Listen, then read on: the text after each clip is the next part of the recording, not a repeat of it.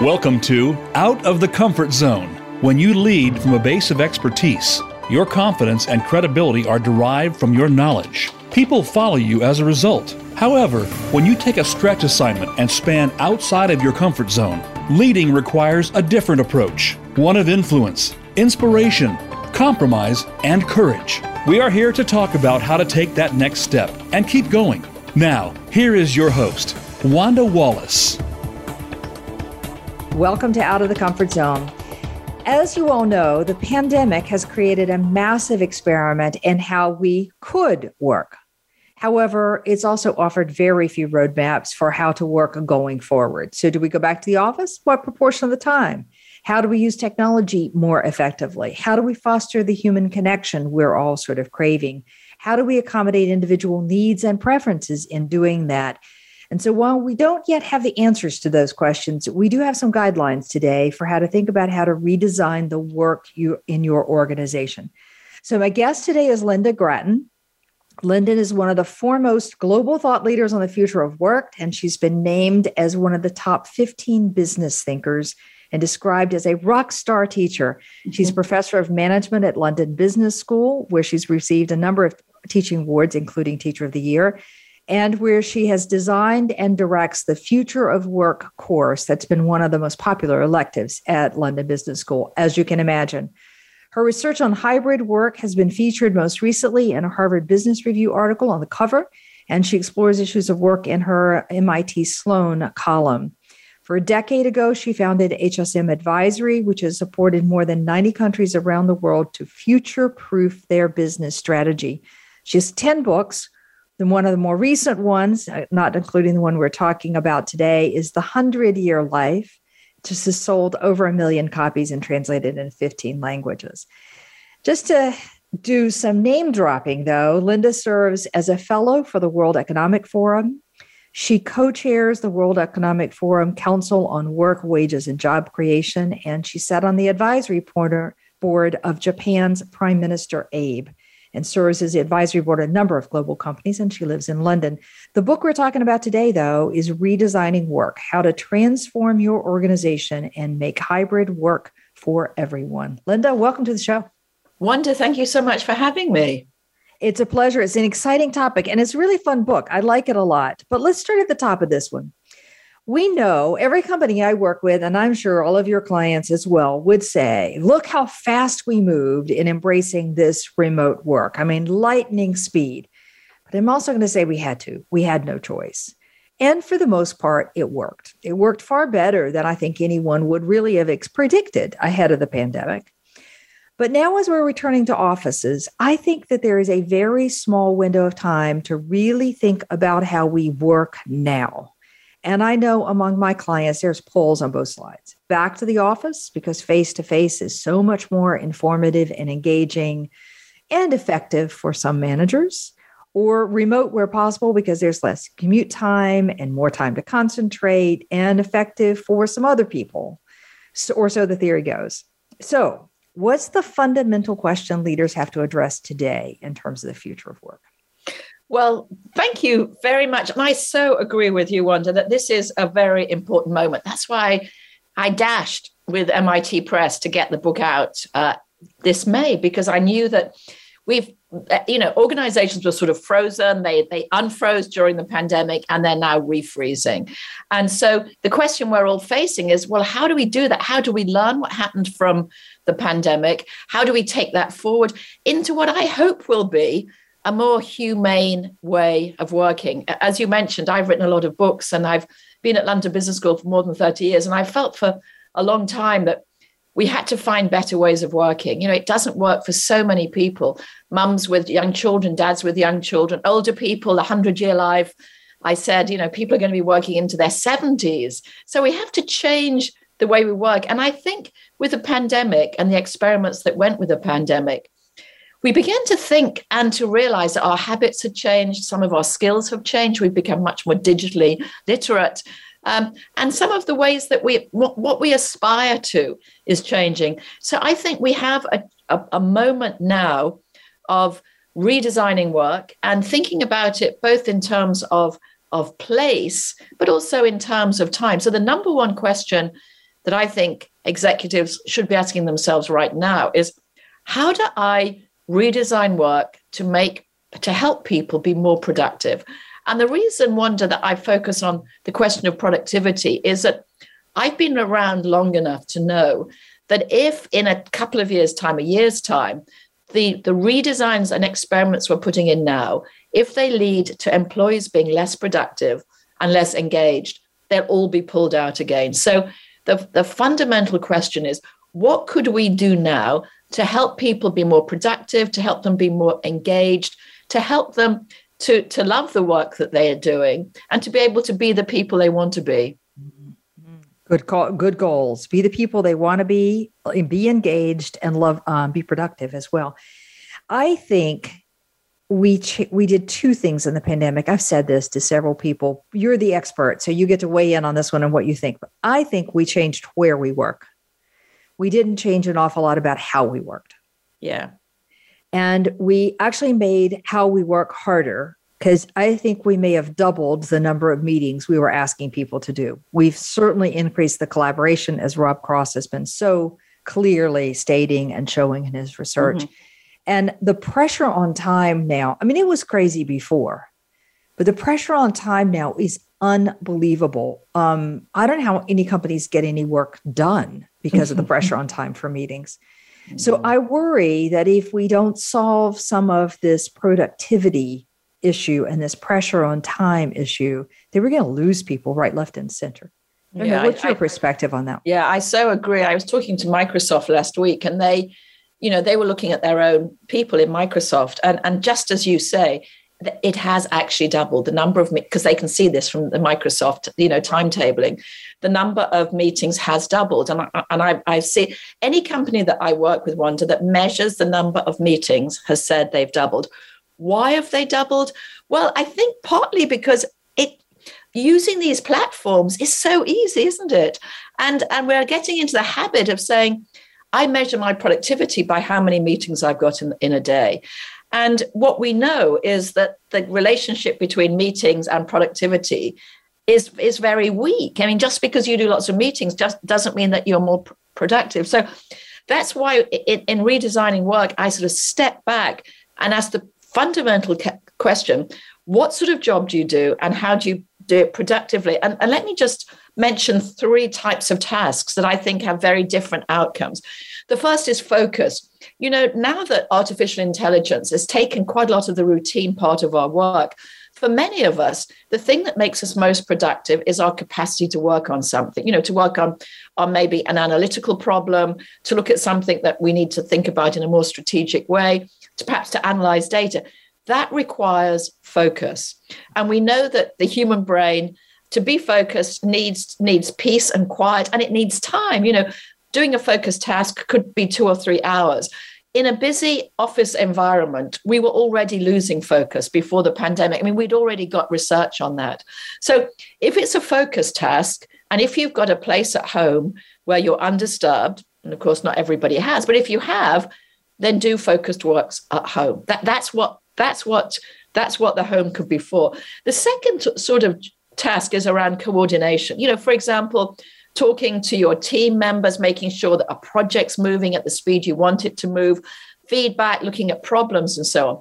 That coordination task, some of it needs to be synchronous, i.e., you know, you and I need to talk to each other. It doesn't matter if we're on on, on, on a Zoom or Microsoft team or we're face to face. We need to talk to each other. But quite a lot of that is asynchronous. In fact, again, before the pandemic, we realized that people in coordination tasks We're spending far too much time in face to face coordination and not asynchronous where you're actually just looking at you're sending you know you're doing your project plans you're sending emails and so on and that leaves the third area, which is about cooperation, which is a sort of innovative thing. And again, as you said earlier, Wanda, meetings are pushing that out and it's the wrong sort of meetings. So when people are saying to me, What do we do in the office? What is an office now for?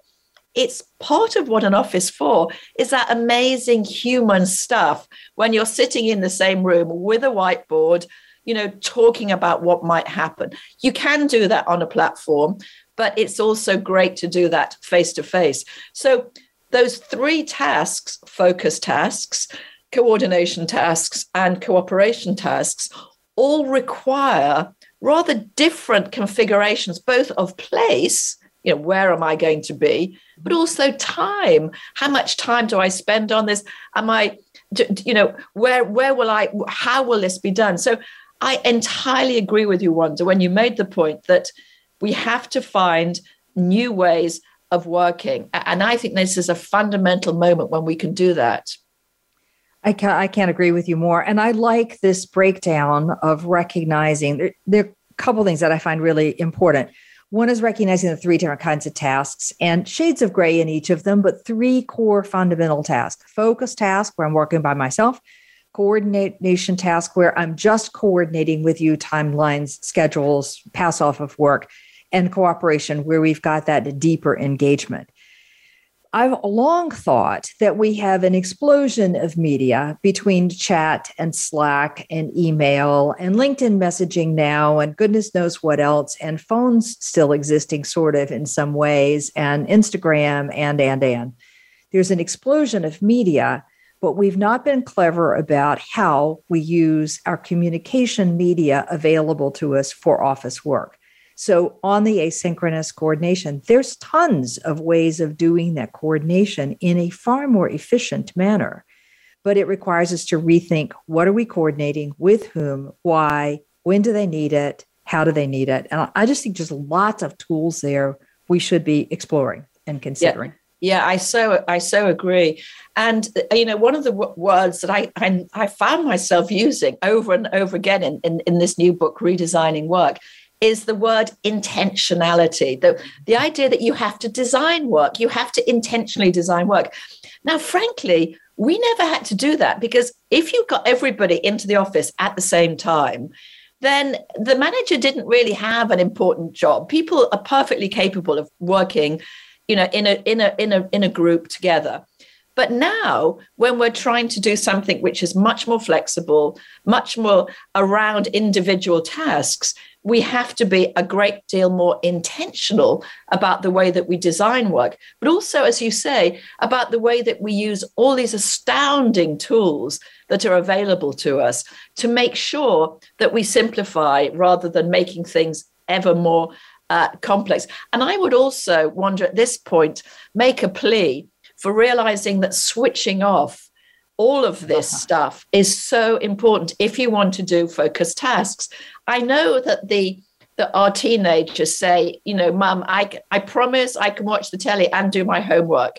They can't. I, I speak now as a psychologist. Um, the brain is, you can do something, you can multitask if all the tasks are very simple. But if they require, a, you know, a human brain to be thinking creatively, you have to have time when you're not disturbed. And I remember talking uh, since the books come out, I've been interviewed by a number of people, and one once somebody interviewed me and they said, "Oh, do you mean time for administration?" And and I I said, "No, no, that's not what I mean. I actually mean time to do human thinking." You know, one of the things I study, Wanda, is the impact of technology on work and the fact that very rapidly, and I think the pandemic has accelerated this. So much of what we do can now be done by a bot or it can be done by you know so some ai i. Mean if in fact if you look at the i, I just had a harvard business review out in march this march uh, with diana gherson who's just stepped down from ibm about the role of the manager. And what we said there was you know you can use so much technology now to, to lift stuff off their plate. But when you lift it off their plate what we have to do is to give people time when they're not doing you know, multitasking. They're just focusing on one thing. And if we can't do that, then humans will never compete against machines. The only thing that humans do better than machines is this astounding brain we've got and the way our brain is able to pull ideas together and to think things through. But to do that, humans need what psychologists call the rested brain. We mm-hmm. need our brain to be rested. That's to do, obviously, about stress and sleep, but it's also to do about not being disturbed. And it terrifies me, really, frankly, that people just don't spend enough time in, in the day to day work doing the human part of their work, which is closing down their technology, switching everything off, and just thinking and, and, and reacting and, and, and imagining. Right.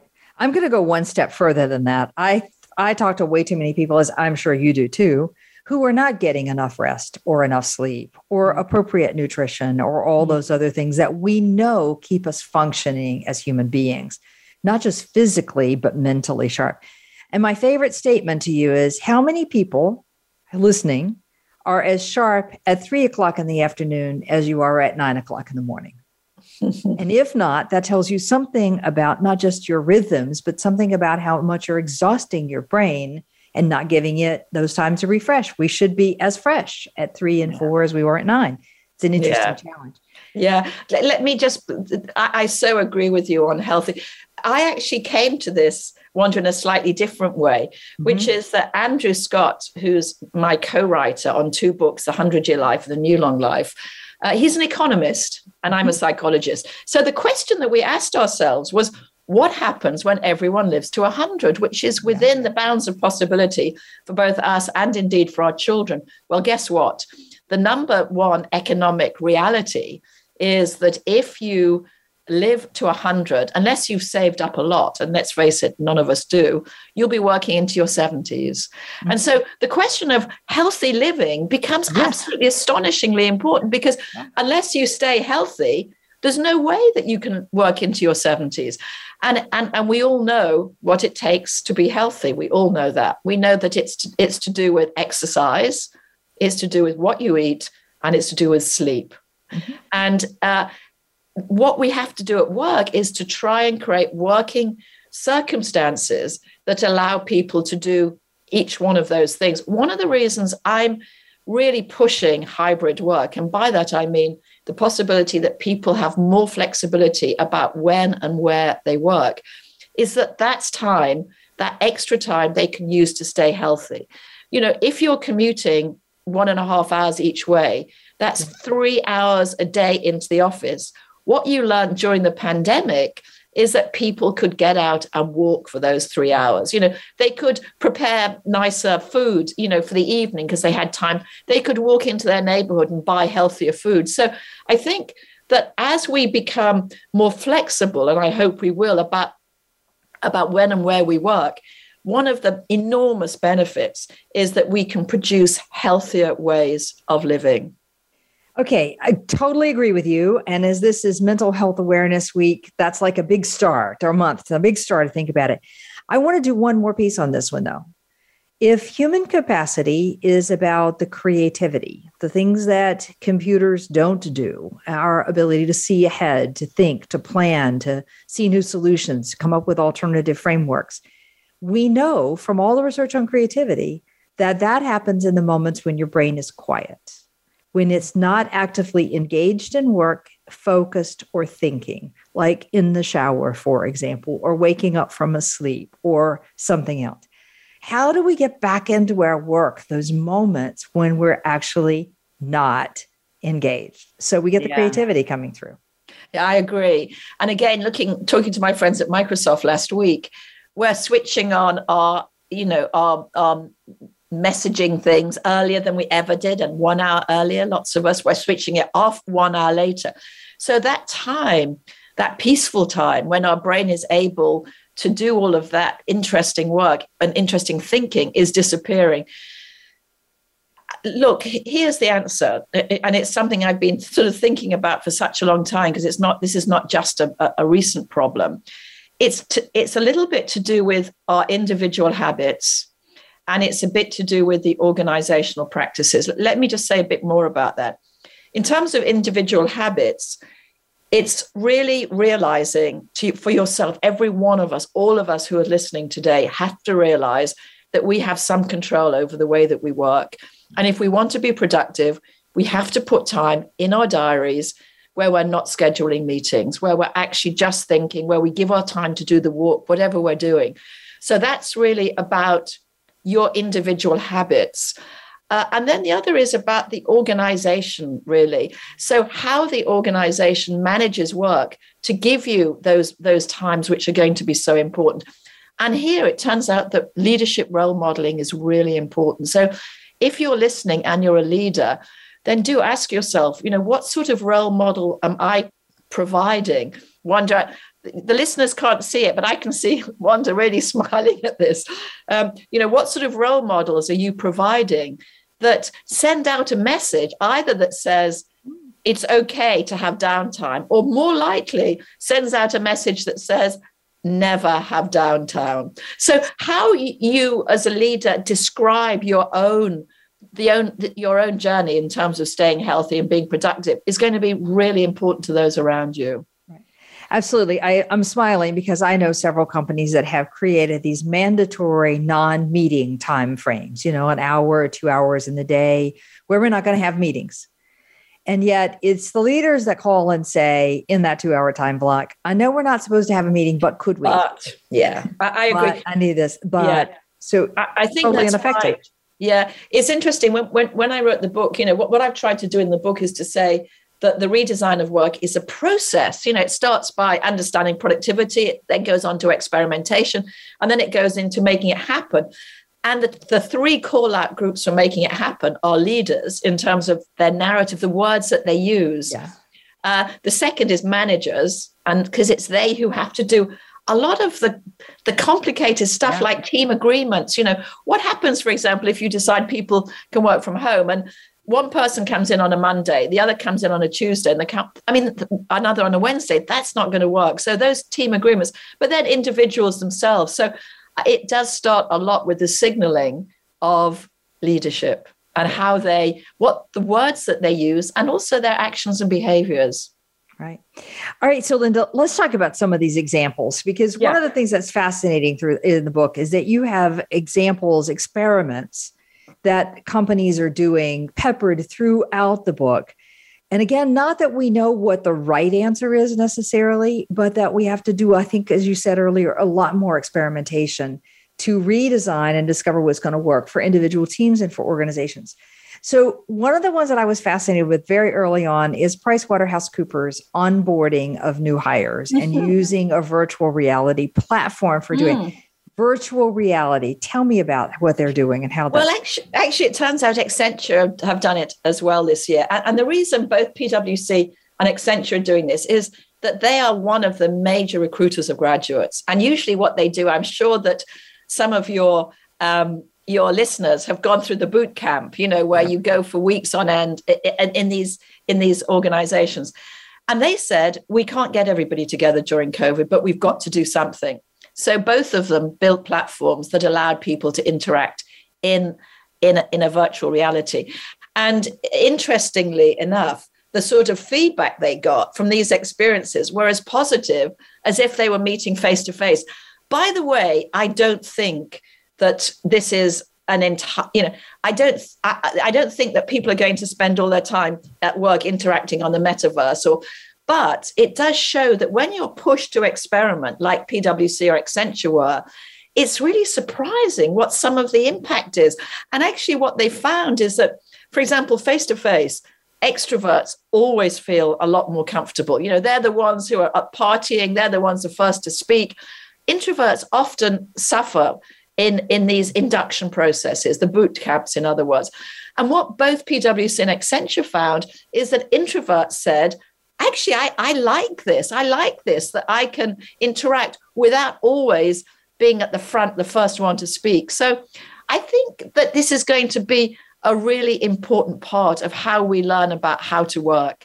And you know the fact that we interact so much on uh, these various platforms have all boosted our both our technological prowess but also our capacity to build relationships uh, with each other. Just one final point that I mentioned earlier that I just wrote a, an article in Harvard Business Review about the new role of the manager. It came out in March 2022.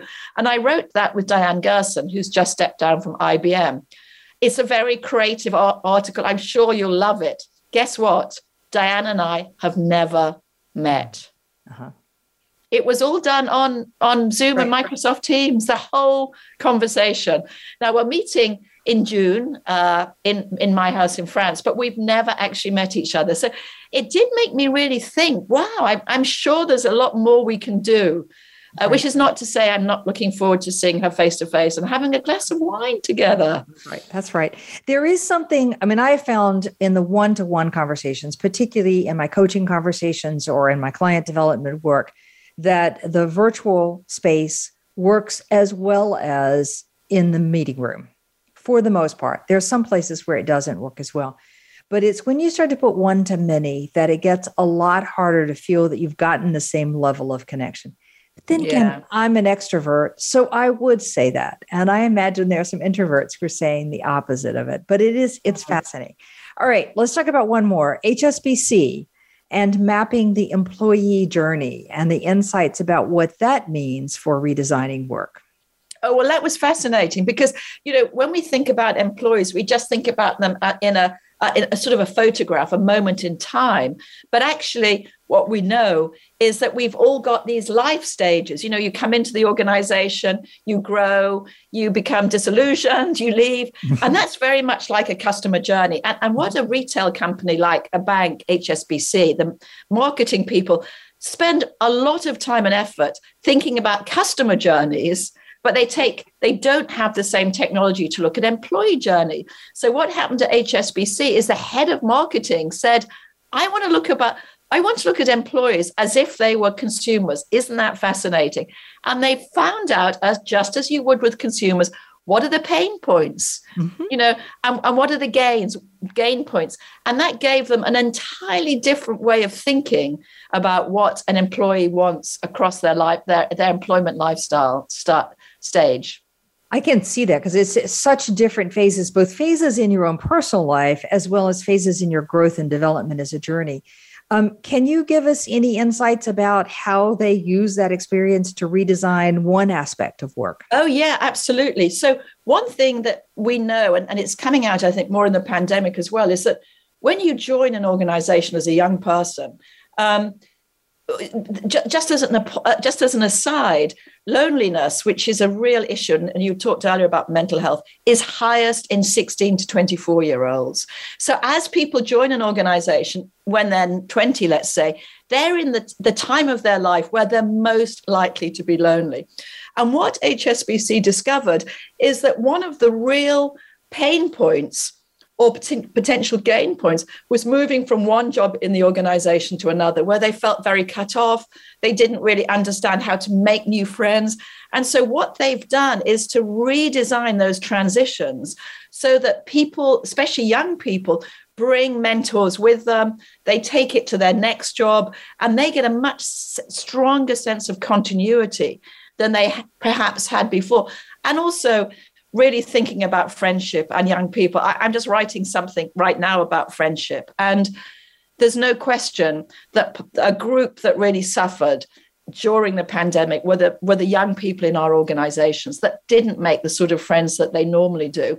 And so I think we have to be doubly thoughtful right now about how do we help that age group, the 16 to 24 year olds, who we know have the highest level of loneliness, how do we help them to make sure their working experience is, is a place of friendship and relationships?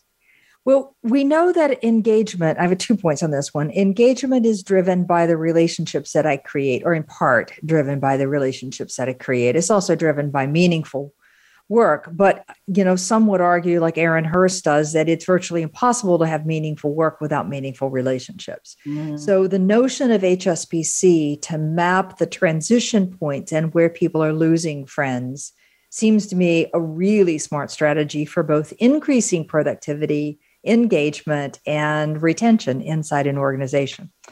All right. that said, one more piece of data for you. Ryan Jenkins who studies uh, generational differences and who will be a podcast guest again in just a few weeks. His data is that the Gen Z, the very youngest, so the 16 to 24 year olds, are 46% want to get back at the office. Yeah. The one that's most technologically savvy is yeah, the keenest I, to get back to the office because they want the mentoring, they want the friendship, they want the camaraderie, yeah. they want the apprenticeship explanation learning. 46%. Yeah. How about Absolutely. That? And also they don't, you know, they're, they're living in job share, they're living in flat shares in the center of Manhattan. I mean, you know, it's they don't have the homes that some of the senior executives have. And I do think that as we redesign work, you know, I talk about three things. The first stage of redesigning work is understanding. I talk about understanding three things. We've talked about two of them. One is understanding productivity um, you know, the questions of focus, coordination, cooperation. The second is understanding the employee, particularly in terms of their life, life cycle. And we know that young people desperately want to be face to face. And the third is networks. You talked earlier about Rob Cross's work. And we know that you know those networks which are just forming for young people are so important to them and we have to find ways of working that when they come into the office they feel as if they're part of something greater and they feel as if they can really build their networks. Absolutely. All right. Productivity, employee life cycle, and networks. All right, Lynda, this strikes me as a perfect place to stop and take a break. And when we come back, I want I've got a whole list of more examples that I want to hear about. So there's lots of experiments that you described and lots of implications. The book we're talking about today is Redesigning Work How to Transform Your Organization and Make Hybrid Work for Everyone. I think, Lynda, what I like about this book more than anything is it poses some very powerful questions for mm. people to think about as you're exploring this sense of what should work be and how do we make this new thing called hybrid work. And there's a lovely framework, as you just described, which starts with understanding the productivity, so, focus, coordination, and cooperation, understanding the employee life cycle, understanding the networks. And then from there, after that, trying to do some experimentation. So, we'll be back after the break to hear a few more examples.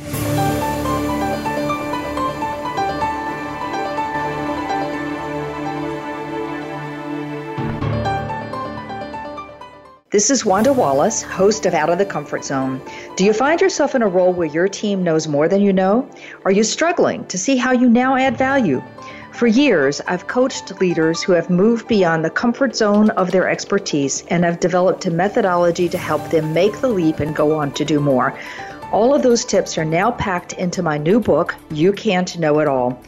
Visit our website at leadership forum.com or tune in to Out of the Comfort Zone for more insight. If you want more information on the articles, books, coaching, and seminars we offer, go to our website at www.leadership-forum.com. You're sure to find some helpful links, videos, and more to help you create a winning strategy for your organization. Leadership Forum, helping organizations get it and keep it. Hi, I'm Wanda Wallace, host of Out of the Comfort Zone. We have some amazing guests with some incredibly good ideas about how to take your leadership to the next level. But I find people are looking for more practical ways of implementing those ideas. So we've created an individual subscription service specifically to focus on how to apply. You'll find more about that at www.outofthecomfortzone.com. We have two additional subscription services, one for the social group that want to exchange ideas and perspectives with a group and talk about career advancement. And we have a master's level for people who want to take a deeper dive, all on outofthecomfortzone.com. We hope you'll join us. When it comes to business, you'll find the experts here. Voice America Business Network.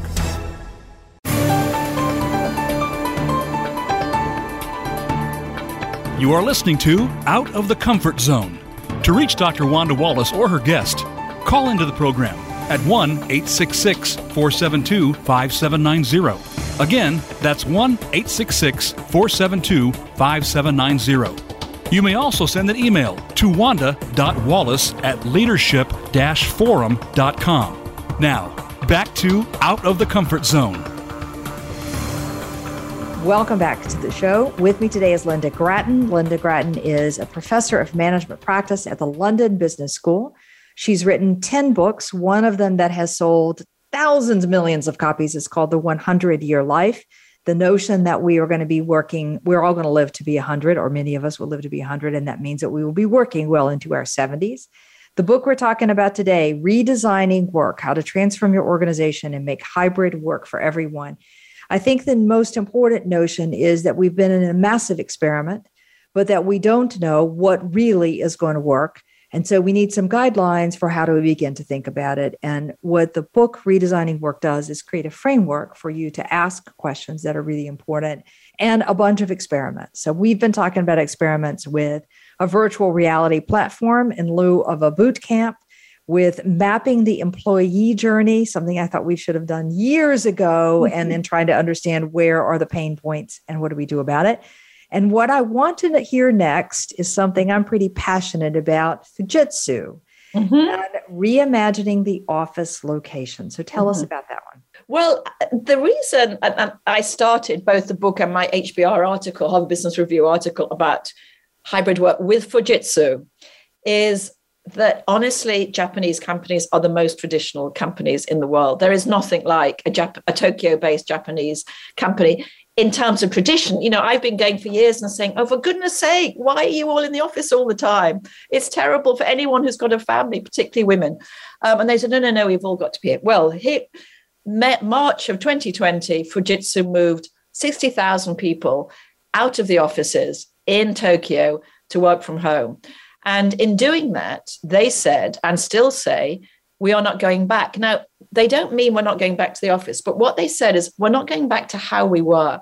So, one of the really interesting things that Fujitsu did is that they said, how do you want to work in terms of your office? And in a way, it sort of goes back to the focus, coordination, cooperation dimensions we were speaking of earlier. And what they realized is that quite a lot of people want to do, you know, let's say, coordination work, but they can't do it in their homes because the, the apartment's too small, the kids are all around, the internet isn't working very well. So they, they said, first of all, why don't we give people an opportunity just to, to have a little office near where they live? And this was very important because what they wanted to do was to stop people having to commute the one and a half hours, which is the average commute into, into a Tokyo central office. So they put these hubs in the stations. Uh, and, and Japan is full of stations. If you've not been to Japan, please go on the trains. The stations are amazing. They're places of fabulous food. Anyway, that was the first thing they did because they knew that most people were in a te- with, within a sort of 10 or 15 minute walk of a station. So they're starting to put um, offices in stations where you just simply go in and you can have a printer that works, hip hip hooray, and a connection that's working, and so on. So that that was just for one-to-one work. It's it's a little cubicle, really. The okay. second thing they said is look, but there's some stuff where you want to coordinate with your team and you want to be around a table. And so they the second type of office they're designing is one which has got slightly bigger tables, bigger rooms where you come with your team. So you can sit down around a table and say thresh out a coordination task like let's take a look at this new project management. The third was the creative one where they said we want to change our offices, which, by the way, until then was sort of open plan with lots and lots of desks in them. I think everyone's realizing these were these were always terrible. We just nobody dared say it, but I think we're all saying that now. And what they're now doing is changing their central Tokyo offices into creative places where teams can come with often um, consumers and people in their supply chain to actually do creative stuff together so that the, the, the rooms are being kitted out to be much more creative. They're trying to bring you know the outside in so that you can interact with the community and so on. That's the sort of office i'm really interested at the moment. And i'm talking to uh, two of the major architectural firms in the world about how do we design offices so that they're places you want to go to. Yeah, you know a place that, that draw you in and it's interesting when architects talk about offices, they say, you know, we want them to be a place that's light, you know, that people right. actually get natural light and natural um, air. That seems to be a big deal with them. The other thing they say is, we want to have it, they want to think about the circulation spaces. So, for example, you'll see, and I mentioned it in the book, in Arup's office, Arup being one of the big architectural design companies, uh, engineering companies, in their office in Melbourne, in Australia, they've got a, a very large sort of st- staircase and they and they encourage people to use those stairs rather than the lift why Well, because they bump into each other as they come up and down the stairs. They can see each other, they can sort of wave at each other. So these grand staircases give these these serendipitous encounters, which we're thinking about, you know, where you just bump into each other. They're actually encouraging that. And they're opening up the offices so people can see each other. They can, you know, there's play areas and so on. So they really are realizing if you want people to get back into the office, you have to make the office a very enticing place. Right. This is Chris Kane's argument. We were talking about him earlier yes. before the podcast started. Um, and his experience running all the real estate for BBC and basically saying, you know, and I agree with this argument. If you're going to communicate, commute for an hour each way, an hour and a half, two hours in some mm-hmm. cases in a major metropolitan city, and you're going to come into the office to sit in a cubicle to do emails for six hours a day i don't think so. Why? There's it's, no reason. it's madness. It's it's absolute madness. And in fact even last week i was talking to an investment banker in here in manhattan and she said exactly that. She said you know lynda i have spent one and a half, half hours to get here and it's going to take me one and a half hours to get back and i have been on zoom meetings the whole day. Why am right. I here? Yeah, right. And that's that's really going to punch back, isn't right. it? It is. It's, it's interesting. We're having a big debate about this in the UK right now because one of our politicians has said the whole of the civil service has got to come back to to work in the office full time. And and he said, and I read again what he says, and he says, you know, the taxpayer has paid for offices. We've got to have people in it. Well, goodness, if that isn't a case of the of the tail wagging the dog, I don't know. So honestly, you design work simply to fill offices. I can't wait Let's to get not. back to the Let's UK and have a, and have a chat with him on one of the radio shows actually, because it's just it's madness. All right now, all of my clients believe, therefore, that the answer to this is we do hoteling. So yeah. you show up in the morning, you get assigned a desk somewhere in the array of whatever desk. We don't need as many desks anymore because we don't have as many people in on a day to day basis. And that's it. And every day you never know where you're going to sit. You just show up, which means you keep nothing at your desk. Mm. None of the things that might make your work productive are going to be there, but well, never mind. I believe this is the fourth time I've seen this hoteling idea come. Yeah, go. me too. What's your view? Is this going? To Oh, I, I hated it the first time I saw it. I remember I was uh, years back. I was shown an. I'm I'm always fascinated in offices, and it sounds as if Wanda you are as well. And I was shown an office by a very proud CEO, and he took me around the office, which was completely pristine. This was about seven o'clock at night. He said, Lynda, do you notice that there's nothing on anyone's desk? He said, and what we do, and this is the bit that really freaked me out. He said, if anybody leaves anything on the desk, we throw it away that night. And I just felt it was really inhuman, actually. And I still continue to feel that. I think that, you know, humans like to be around each other. They like their objects, they like their artifacts. You know, if you go to somebody's home uh, study, you know, you'll notice that it's full of stuff, you know, it's full of photographs and I don't know, whatever. So we have to be really careful about that. Now, that's not to say that there will be times when you just come in and use an, an office. So, for example, at at Fujitsu, the office I spoke about, which was the one that they would use in the station, that's not really their office. It's just an office that they're using for the day. They, they, they can't leave stuff there. But that doesn't mean to say there can't be another place. In their case, maybe their home office, which is much more about themselves. And I think what's also really important is as teams work together, the, the space that they create actually shows who they are as a team. Right. I had a, a, marvelous opportunity a few weeks ago uh, to walk through the offices of Foster and Associates, which is one of the major architects. They've designed quite a lot of the iconic buildings on, on the west coast of, Cali- uh, in, of the US. And you know the teams, of course, they're architects, so they're very visual. But each team had a whole array of stuff that said this is who we are. This is what we care about. This is this is these artifacts as architects call them are so important. So i agree with you. This idea that humans can be cleaned every night and just go to where that I, I think it's going to it's going to happen because of cost but it doesn't mean to say it's right. Yeah Well, you and I both know you get a people group of people together for a meeting, you take a break and you come back the next day or 3 days later. They sit in the exact same seat. I mean, you can't get them out of that seat. So uh, there is something about the creature of habit. All right, so let's not talk about architecture. Just, just let me give you one more example okay. on that because yeah. that's such. I, I, love that. So, so you know, one of the things that Rob Cross talks about, as you know, is boundary spanners. You know, the idea that you bump into other groups. And the Arup team in Melbourne made exactly the same observation that you've made, which is to say that people go back to this, even if you let them sit anywhere they want, they all, all go back to their same place. And it means that you don't have that sort of bumping into people from different teams. So what what they do is every three months they they move teams from one part of the building to another so that they have different adjacencies because what we know from knowledge um, how knowledge flows in networks is proximity is really ah. important. And so you have to think about proximity as a valuable asset, just like any. So, who stands next to who is a very valuable asset. You need to think about how do we maximize the productive uh, possibilities with regard to proximity. Yeah. All right. We could talk about this for a really long time. Let me not do that because I get fascinated with the importance. The space that we're in affects the relationships that we create. It affects the joy we experience. And ultimately, that means it's going to affect the productivity. So I think we can't ignore the design of the space.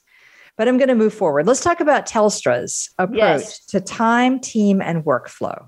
Yeah.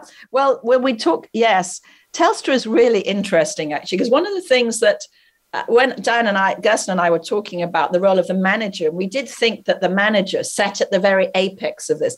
And, and I don't know, Wanda what you feel about that, but I felt that for years, people always talked about the manager as the frozen level. Do you remember? Oh, if mm, only, right. if only we didn't have managers, then somehow right. we CEOs could just immediately get stuff done. They're in the way, they're the dead level. I've felt for ages that they're not, and that actually managers and team leaders are absolutely crucial. Well, guess what? The pandemic showed that more mm-hmm. clearly than anything else. Companies that have really good ways of studying productivity uh, and engagement, and those tend to be, by the way, the tech companies, realized that the way the, the manager interacted was mm-hmm. absolutely crucial to engagement and productivity. So managers sit at the very heart of this. So, what we have to think about is how do you let managers do more of that empathy? And for lots of them, and Diane saw this very much at, at IBM and the companies that she's been looking at, managers are overwhelmed with so many other tasks. So, what Telstra has done, which was I think a really interesting and creative idea is they separated out the manager's job and they said, some of you are going to be managers of people and some of you will be managers of work. And they've they've you'll see from the from the book that they've been really thoughtful about that. So the managers of people, for example, uh, they're measured on a whole set of, as you would imagine, Wanda, things like engagement, but also really interesting things. Like one of the things they ma- they measure a manager of people on is, did you encourage your people to move to other parts of the organization i.e., let go of them, which yeah. is the opposite to what you want managers yeah. to do. And then, in terms of managing the workflows, that was really to do with you know, are the projects working on time? Is the bench strength strong enough? And so on. So the separation of the of the manager's role, I thought was a really creative solution. And what I'm really excited about, I think, as you are, is these creative solutions. Because I was talking to Microsoft a few weeks ago, and they said, you know, we're very clear that the only way we can learn now is through experimentation. There is no pathway for this. And we have to try something out. We have to measure to see whether it works or not. And then we have to, you know, g- go about that process of redesign. And I think that that these experiments, like let's separate out those two jobs, are, are absolutely fascinating. I think, well, th- so my book and this show is dedicated to the fact that we need to both manage people and we need to manage the work. Yeah. And we often try to merge that into one person, mm-hmm. which is acceptable, except that it's two completely different skill yeah. sets. It's yeah. Two different ways of thinking. And we don't help managers understand how to switch hats. Like I could imagine that somebody could manage work in one part of their day and manage the people in another part of their day if we help them think about those as two different tasks, and we don't. Yeah, I, I, I so agree. About mm-hmm. the percentage of time 60% yeah. managing people or 60% managing work, or what is it? You know, where yeah. I think, anyway, something I get very passionate about. So if you think about that, that also has um, implications for how you design the work, for who needs to be where, when, who's making the decisions about what that looks like as well. Okay, I have to ask you about one more experiment mm-hmm. that I am fascinated with, and this is Unilever's approach mm-hmm. to oh yes third way of employing yes. people. Yes, the third way. Shall I tell you something yes, about please. that? Yes, okay. Please. Well, the, well, here we here, here's the thing that um, you know more and more people are becoming freelancers. But at the same time, you know, it takes it's risky to become a freelancer. You often lose the connections you have to your development group and so on. And so it isn't for everybody. And what and what Unilever were finding is that they were losing some great people. And when they lost them, they said, Well, why are you going? And they said, Well, I want to take a year off to travel the world, or I want to start my own business, or uh, my mum isn't well, I need to spend time with her. And putting those two ideas together, the idea of the freelancer and the idea of people wanting flexibility around time, they said, Why don't we start building a third way? And, and this is where they've come to. You, Wanda, have been with us for some time and now we trust you. So you're a Unilever employee. Mm-hmm. And the third way allows you to keep your uh, pension, some of your pension arrangements, and your um, health arrangements, and importantly, access to Unilever's training, which is pretty exceptional. And we'll give you a small basic salary. And then you'll get that even if you never work with us again but we're expecting you to work with us. And when you do a project, we will pay you for, the for the time you spend. So the reason they call it a third way is you can sort of see it's between being a freelancer and being a full-time employee. Now, when I heard this, I said, "Oh, this is great. You know, everybody in Unilever is going to do this, aren't they?" And surprisingly not. I, I think I, would have to look again at the book, but I think it's only about 4% have taken it up. And they don't expect it to be any more than that. And what that really showed me was, was A, it was a great idea, but B, don't assume that something that you think is amazing is necessarily something that employees are going to think it's amazing. So, what I like about this idea is Unilever is realizing that different people want different things in terms of their life. And if you can give them an array of options, then some of them will take those options, but quite a lot won't. So just give people choice. And, and just as you know, your pa- your passions uh, are about thinking about the people and the task, my pas- passion is about choice. Uh, as I speak as a humanistic psychologist, I really feel that most people want to do the best they can for themselves and for their family. And if they're given a little bit of choice, uh, and freedom to make those choices, they will they will make the right choices for for themselves and, and for their families. So this for me is just a great uh, example of giving people options. Right. It's um you're right that freelancing thing I lose my healthcare benefits and I have to yeah. scramble to figure out how to do that or hope for the best or whatever. My pension doesn't keep vesting so or mm-hmm. keep adding to it so that's a problem and training or mentorship or any of those sorts of things or access back into the company to say what are the other new projects going on that I might like to be part of. I'm just out. Yes. And and and guess what? The group that loved it the most were not the people doing the third way, but their managers because they said you know, for example, I spoke to a marketer, a senior marketing person. They said something came up really quickly, and I actually could find somebody who knew all about knew all about the networks of Unilever, and they started in a week. So yeah. they didn't want to use a freelancer because they wanted somebody who knew how to use how to get work around the networks at Unilever. So it's an absolute win-win. And there's lots of others, you know, for example, JobShare, which I think is so underrated as a win-win. Um, the opportunity that you've got to share your job with somebody else. These are all experiments that all of us should be doing right now in our organizations. I was really intrigued with this third way. And since so much of work is now becoming project based, I can yeah. see that if you just add some small benefits, you can get a lot of loyalty, a lot of payoff, and a lot of engagement, productivity out yeah. of people. Yeah, um, I love it as well. Makes a ton of sense. Lynda, yeah. sadly, we are out of time. I think we could keep talking about examples and about these models for quite a long time coming. So, the book again is Redesigning Work How to Transform Your Organization and Make Hybrid Work for Everyone. I think the watchwords on this one are understand what is the kind of work that people need to be do- doing, the focus, the coordination, or the cooperation. What is it that your employees are in terms of their life cycle? What are their needs? And then mm-hmm. what are the experiments that we do that accommodate everybody, both in terms of place, in terms of timing, in terms of employment contract, in terms of reality platforms? I think there's a lot that we could explore. Thank you. And can I also say, Wanda, A, it's been wonderful to, to, to, to have this great conversation with you. But if you go to my uh, website, www.lyndagratton.com, Lynda, by the way, spelt with a Y, not an I, there's a fantastic blueprint that you can you can download for free. Um, in fact, you know hundreds of people have already done that in the last couple of days. So do take a look at that blueprint. And if people like to hear my voice, I actually did this as an audio book. I actually narrated my own audio book, which I've never done before.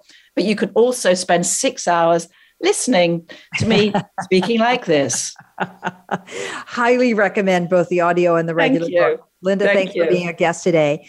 And join us next week for more wisdom in getting out of your comfort zone. If you want to know how to apply these concepts and more, check out our subscription service at outofthecomfortzone.com. And we'll see you next week.